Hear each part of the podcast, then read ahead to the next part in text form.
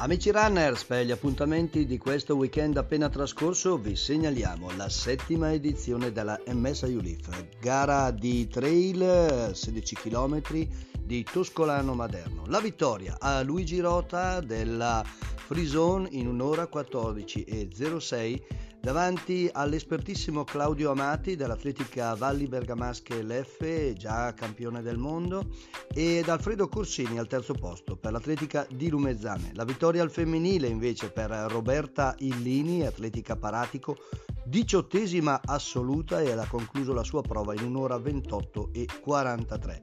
Secondo posto per Emanuela Galvani, Atletica Gavardo 90 e terzo posto per Claudia Meloni, atleta indipendente con la Rancard. Quindi per questo weekend è tutto, ci risentiamo per gli appuntamenti infrasettimanali.